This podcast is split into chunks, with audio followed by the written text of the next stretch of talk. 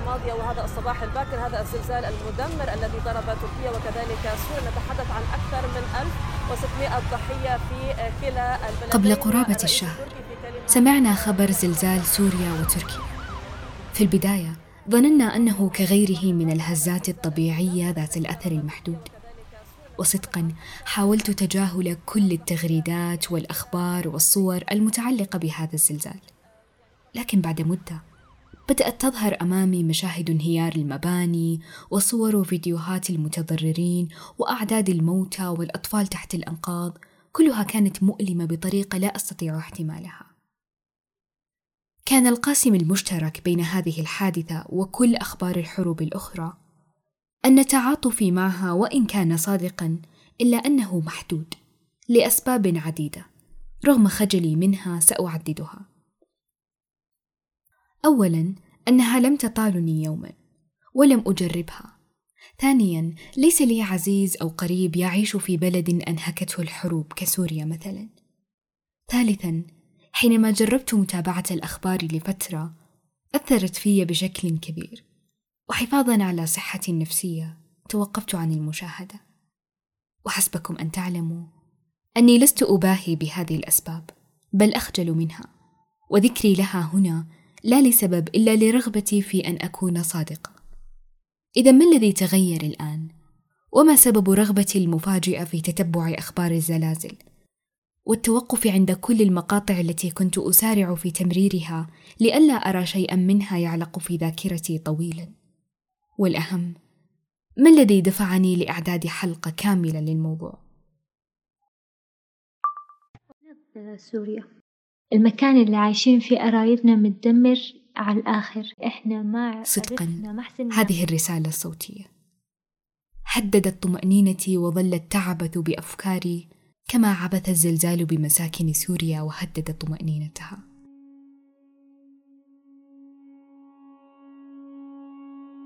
أهلا وسهلا. أنا زينب أحمد وهذا بودكاست خرائب صماء تعيش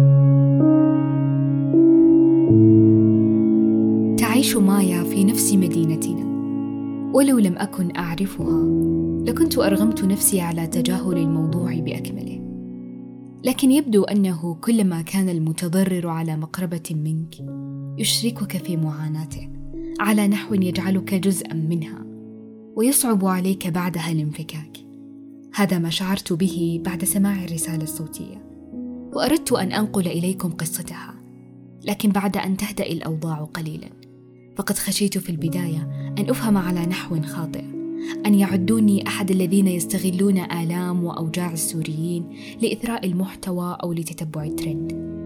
وحين عرضت الفكرة على مايا لم تتردد مشكورة في أن تفتح لي قلبها وتشاركني فصولا مضت من حياتها. وافقت على نشر بعضها وقررت أن تخصني بالبعض الآخر.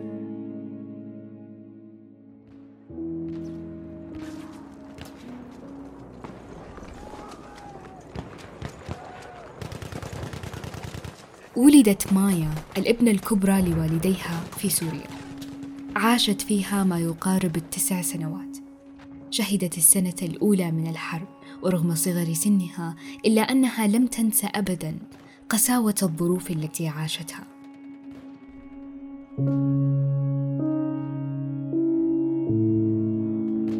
أول سنة كانت آه، للأمانة أنا بتذكر هلأ بقول الولد الصغير لما بكون يعني بكون بهالعمر آه، ثمان سنين تسع سنين ما بتذكر شيء. بس آه، لأ أنا بتذكر كل شيء. آه، بتذكر قعدنا سنة كاملة. ما كان في أكل ما كان في مي. ما بعرف سبحان الله كيف عشنا كيف قاومنا سنة كاملة. أكل قليل قليل قليل جدا جدا جدا. هلأ كنت بتذكر كيف الدبابات كانوا يفوتوا علينا. إحنا كان بيتنا في تقاطع من يعني الشارع تبعيتنا كان في تقاطع من الجهتين. فتخيلي من أربع جهات آه، يفوت علينا دبابات كبار. يعني تخيلي الصوت لحاله بخليكي آه، تنصرعي أسبوع كامل. فكيف إذا شفت الدبابة إذا شفت العساكر إذا شفت البواريد إذا شفت الطائرات الحربية عم تمر من فوق بيتك احتمال بأي لحظة إنها ترمي عليك قذيفة وحدة وخلص تروحي فيها وتموتي. فنحن عشنا سنة كاملة تحت الحرب. بقلة بجوع بخوف برعب. سبحان الله ما بعرف حتى كيف كيف قدرنا نطلع من الحرب. هلا أنا كنت شوف أطفال بعمره أو أكبر مني بشوي أصغر مني كيف متصاوبين. إحنا كان بيتنا أقرب شيء تقريبا للمتصاوبين. كانوا يجيبوا الأشياء الطبية يعالجوا فيها المصابين عنا. فأنا كنت شوف كتير كتير أش يعني عالم مصابي وجاي لعنا.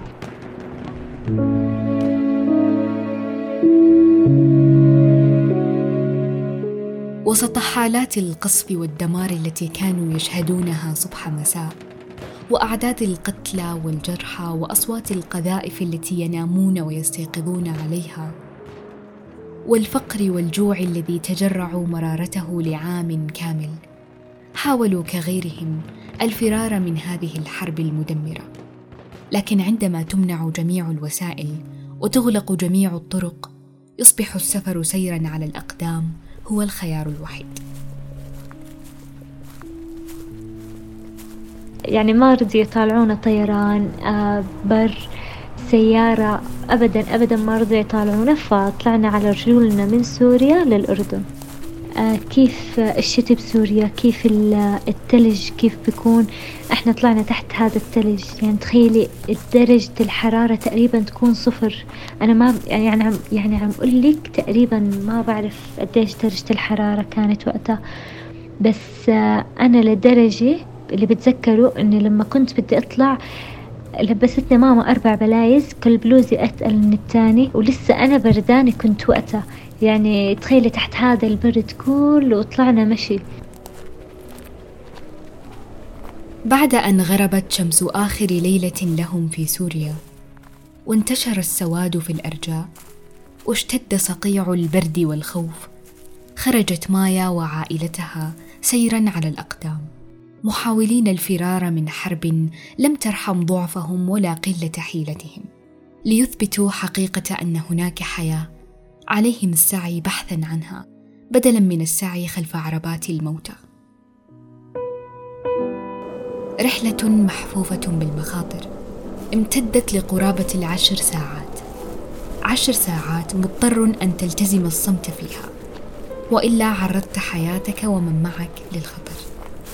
قرابة الثمانمائه عائلة يهاجرون سويا على أقدامهم بحثا عن الحياة.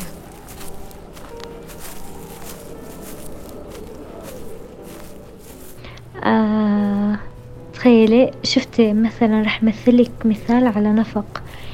مثل النفق إحنا كنا ماشيين كان على يميننا جبال عالي وعلى يسارنا جبال عالي وإحنا ماشيين.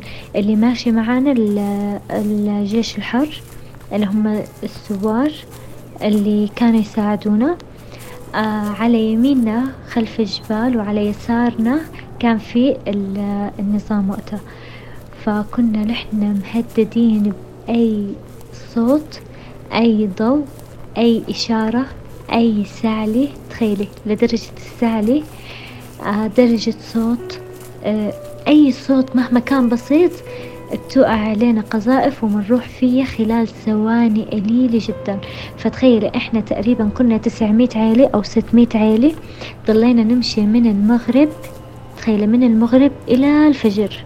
ضلينا نمشي هاي المسافة كلها من من سوريا للأردن هذا هذا الوقت كله ما طالعنا ولا حتى صوت لأنه إذا طالعنا صوت واحد خلاص نعتبر حالنا ميتين.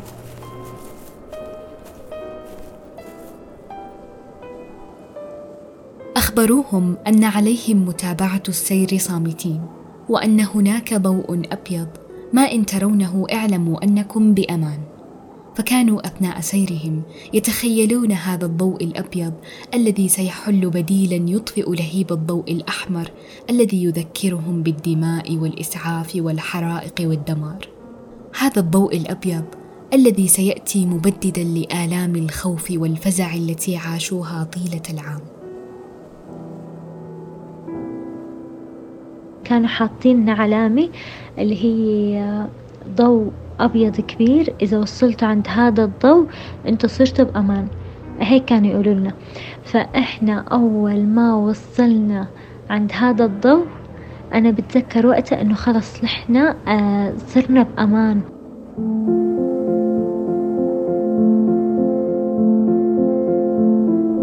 ليعيشوا بعد ذلك في المخيمات. هذه المخيمات التي كانت في أعينهم قصورا. يكفي أنهم عادوا يستلذون بالنوم بعد أن ذاقوا آلام الفقر والعوز والسهر والأرق. صار بدنا بس ننام بدنا بس نرتاح خلص نحن صرنا بأرض آمنة. يعني ما عاد في خوف ما عاد في قلق ما عاد في أصوات ما عاد في آه، ضرب أبدا أبدا أبدا. يعني كنا كتير كتير خلص ارتحنا.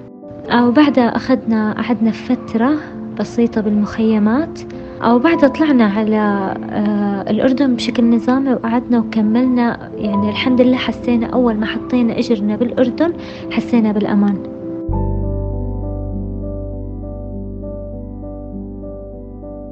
ولكن بعد الاستقرار والأمان كطفلة لم يرسخ بذاكرتها من سوريا إلا الخوف والقتل وأصوات الدبابات ومطاردة الموت لهم. هل ستتمنى مايا يوما العودة لسوريا حتى وإن تحسنت أوضاعها وأصبحت بخير؟ أنا طلعت من سوريا وأنا صغيرة فأنا ما بعرف شيء عن سوريا ما بعرف آه ماما بتحكينا بتقولنا سوريا كانت حلوة كانت آه يعني كانت تحكي لنا كثير عنها. بس أنا بطبيعتي ما عشت فيه. أنا شيء ما عشت فيه ما ما بحسن أنا أساسا يكون إلي أي ردة فعل يعني عليه أهلنا كلهم طلعوا من سوريا فأنا ما بتوقع عندي أي انتماء ل... لسوريا كلها.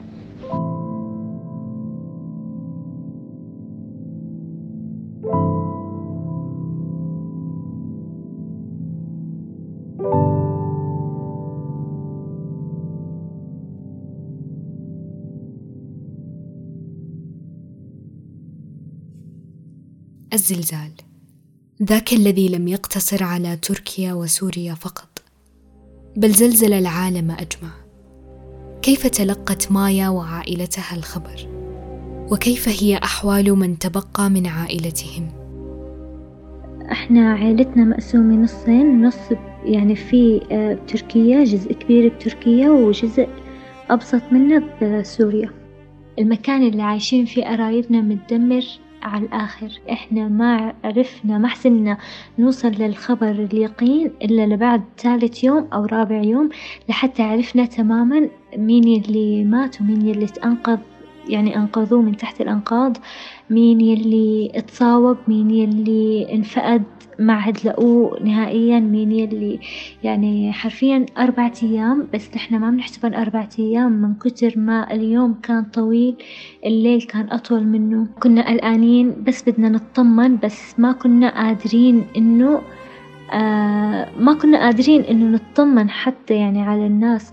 إنه حتى يعني لو آه مكالمة عادية ما كنا قادرين نتصل لهم. يعني سبحان الله رجعت أيام الحرب بسوريا اللي صارت المشاكل الاتصال والإنترنت آه، وقت 2013 ل 2015 كان التواصل جدا جدا صعب وقتها. وقتها كلنا كلنا قاعدين على على أعصابنا بدنا نعرف الخبر الصحيح شوي يقولوا لأ ميتين شوي يقولوا لأ عايشين. نحن وقتها تلخبطنا مرة ما كنا عارفين أساسا شو شو الصح مننا عرفتي؟ وهي تعدد الأشخاص الذين لقيوا حتفهم إثر هذا الزلزال. كنت محرجة جدا لا أعرف ما الذي علي قوله. على أي منهم تجدر بي تعزيتها بالضبط؟ لتخبرني أن العزاء الذي قامت به والدتها لم يكن مقتصرا على من ماتوا من عائلتهم بل كان عن كافة ضحايا هذا الزلزال. يعني قبل ما ماما تعرف آه، حددت عزة آه، لأنه لأنه أغلب الناس كانت بدها تجي لعندها فقالت إنه خلص أنا بفتح عزا مو شرط يعني عن اللي راحوا لنا لإلنا لا عن يعني عن كل الناس اللي ماتت. الأسوأ من عدم إمكانية التواصل هو عدم دقة الأخبار التي كانت تصلهم. فمن كانوا يظنون أنهم قد ماتوا يكتشفون بعد أيام قليلة أنهم أحياء ومن كانوا يظنونهم أحياء اكتشفوا لاحقا أنهم لم يستطيعوا الإفلات من تحت الأنقاض.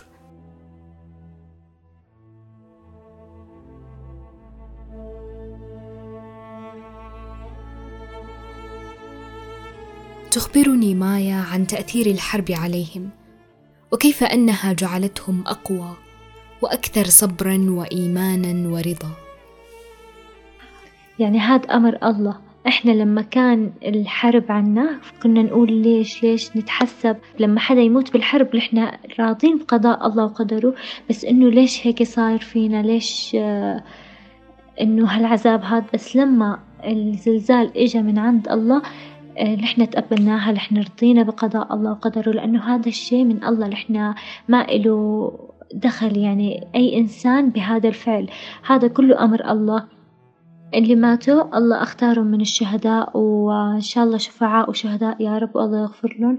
واللي عاشوا الله يصبرهم عليه. اللي فقدوه ويشفيهم يا رب.